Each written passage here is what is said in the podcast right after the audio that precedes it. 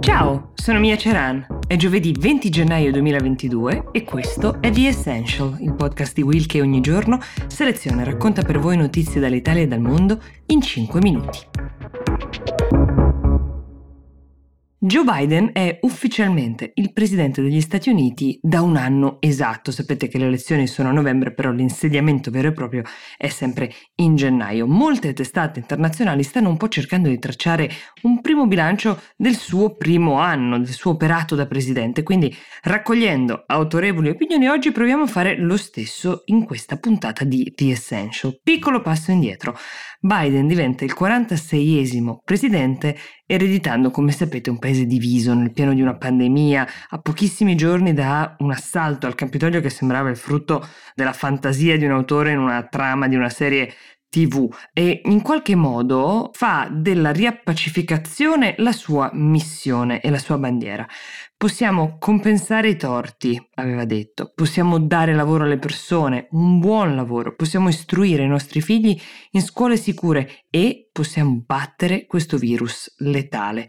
Queste sono state le sue parole. A quel punto della storia lui raccoglieva il 56% dei consensi, 80 milioni di voti. Il suo bottino elettorale in numeri assoluti è stato il più ricco di sempre. Ma le cose oggi stanno molto diversamente. Intanto il primo dato è il calo dei consensi, sceso al 42%, un dato che lo mette in una posizione molto difficile per quel che riguarda la speranza di essere rieletto, ma ancora più pericolosa per le imminenti elezioni di medio termine. Il calo nei consensi è iniziato con l'annuncio del ritiro delle truppe americane in Afghanistan. Questo i grafici lo mostrano in maniera inequivocabile. È coinciso con l'avanzamento della variante Delta, peraltro, e da allora è continuata una più o meno lenta erosione dei consensi, soprattutto per una promessa che non è riuscito a portare a casa, quella sul lavoro.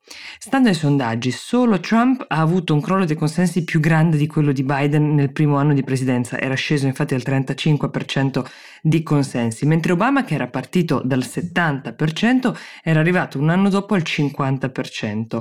Uno dei rari casi di inversione della rotta è quello di George W. Bush, che è partito come Biden al 60% circa, ma un anno dopo il consenso era arrivato al 90%. Se vi state domandando come mai, ricordatevi che nel primo anno di presidenza Bush ci fu l'episodio delle Torri Gemelle. Veniamo a come Biden ha gestito la pandemia. Il presidente americano ha dichiarato che ha un biglietto che porta sempre con sé ed è il conteggio delle vittime del virus, una dichiarazione molto emotiva, condivisa proprio per dare l'idea di come gestire la pandemia sia stata la sua priorità. La sua strategia è stata chiara fin da subito e molto diversa da chi lo sfidava alle elezioni, cioè test, tracciamento e vaccini, vaccini, vaccini. Su questi ultimi è stato fatto un lavoro notevole. Attualmente i numeri sono questi, il 75% degli americani ha almeno una dose, il 63% è completamente vaccinato. Da questa settimana gli americani possono, come in UK, ordinare dei kit di tamponi fai da te gratis che arrivano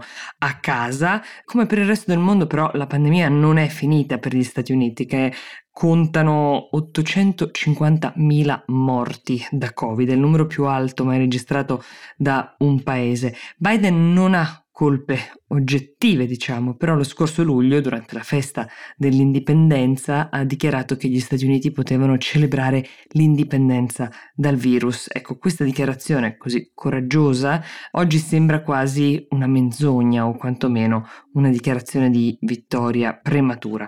Veniamo all'economia, tema chiave. Quando Biden si è insediato, la pandemia aveva rallentato la crescita e la disoccupazione a causa dei vari lockdown e la disoccupazione era salita le riaperture hanno portato alla creazione di più di 6 milioni di nuovi posti di lavoro, però i livelli occupazionali complessivi restano allo stato attuale più bassi di quelli che erano nel periodo pre-pandemico. E c'è un altro tema.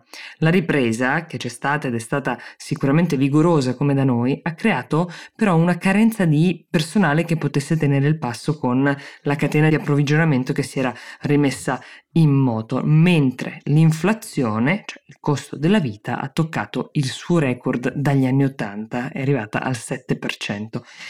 Veniamo all'immigrazione, altro tema importantissimo per il presidente democratico che aveva promesso la fine dell'era della tolleranza zero sulla separazione delle famiglie eh, di migranti al confine e soprattutto sulla detenzione di bambini al confine, abbondantemente praticata invece nell'amministrazione Trump. I numeri di questi casi, nonostante l'immigrazione poi sia ripresa a salire, sono scesi in modo significativo. Questa è una promessa mantenuta che difficilmente può essere contestata. Altre vittorie vittorie difficilmente contestabili includono il rientro nell'accordo uh, sul clima di Parigi, i 100 milioni di vaccini a 50 milioni di persone in 100 giorni che aveva promesso, l'abolizione del divieto di accesso nel mondo militare delle persone transgender. Questi diciamo sono quelli meno discutibili, però molte delle promesse fatte da Biden ai tempi della campagna elettorale erano forse irrealistiche o dipendevano da fattori al di fuori del suo controllo. Ora non resta che vedere se gli elettori se ne ricorderanno a tempo debito. The Essential per oggi si ferma qui, vi ricordo che c'è un nuovo episodio di Actually disponibile che potete ascoltare, vi ricordo anche di iscriverci con le vostre proposte, i vostri suggerimenti per la puntata del sabato a essential-willmedia.it.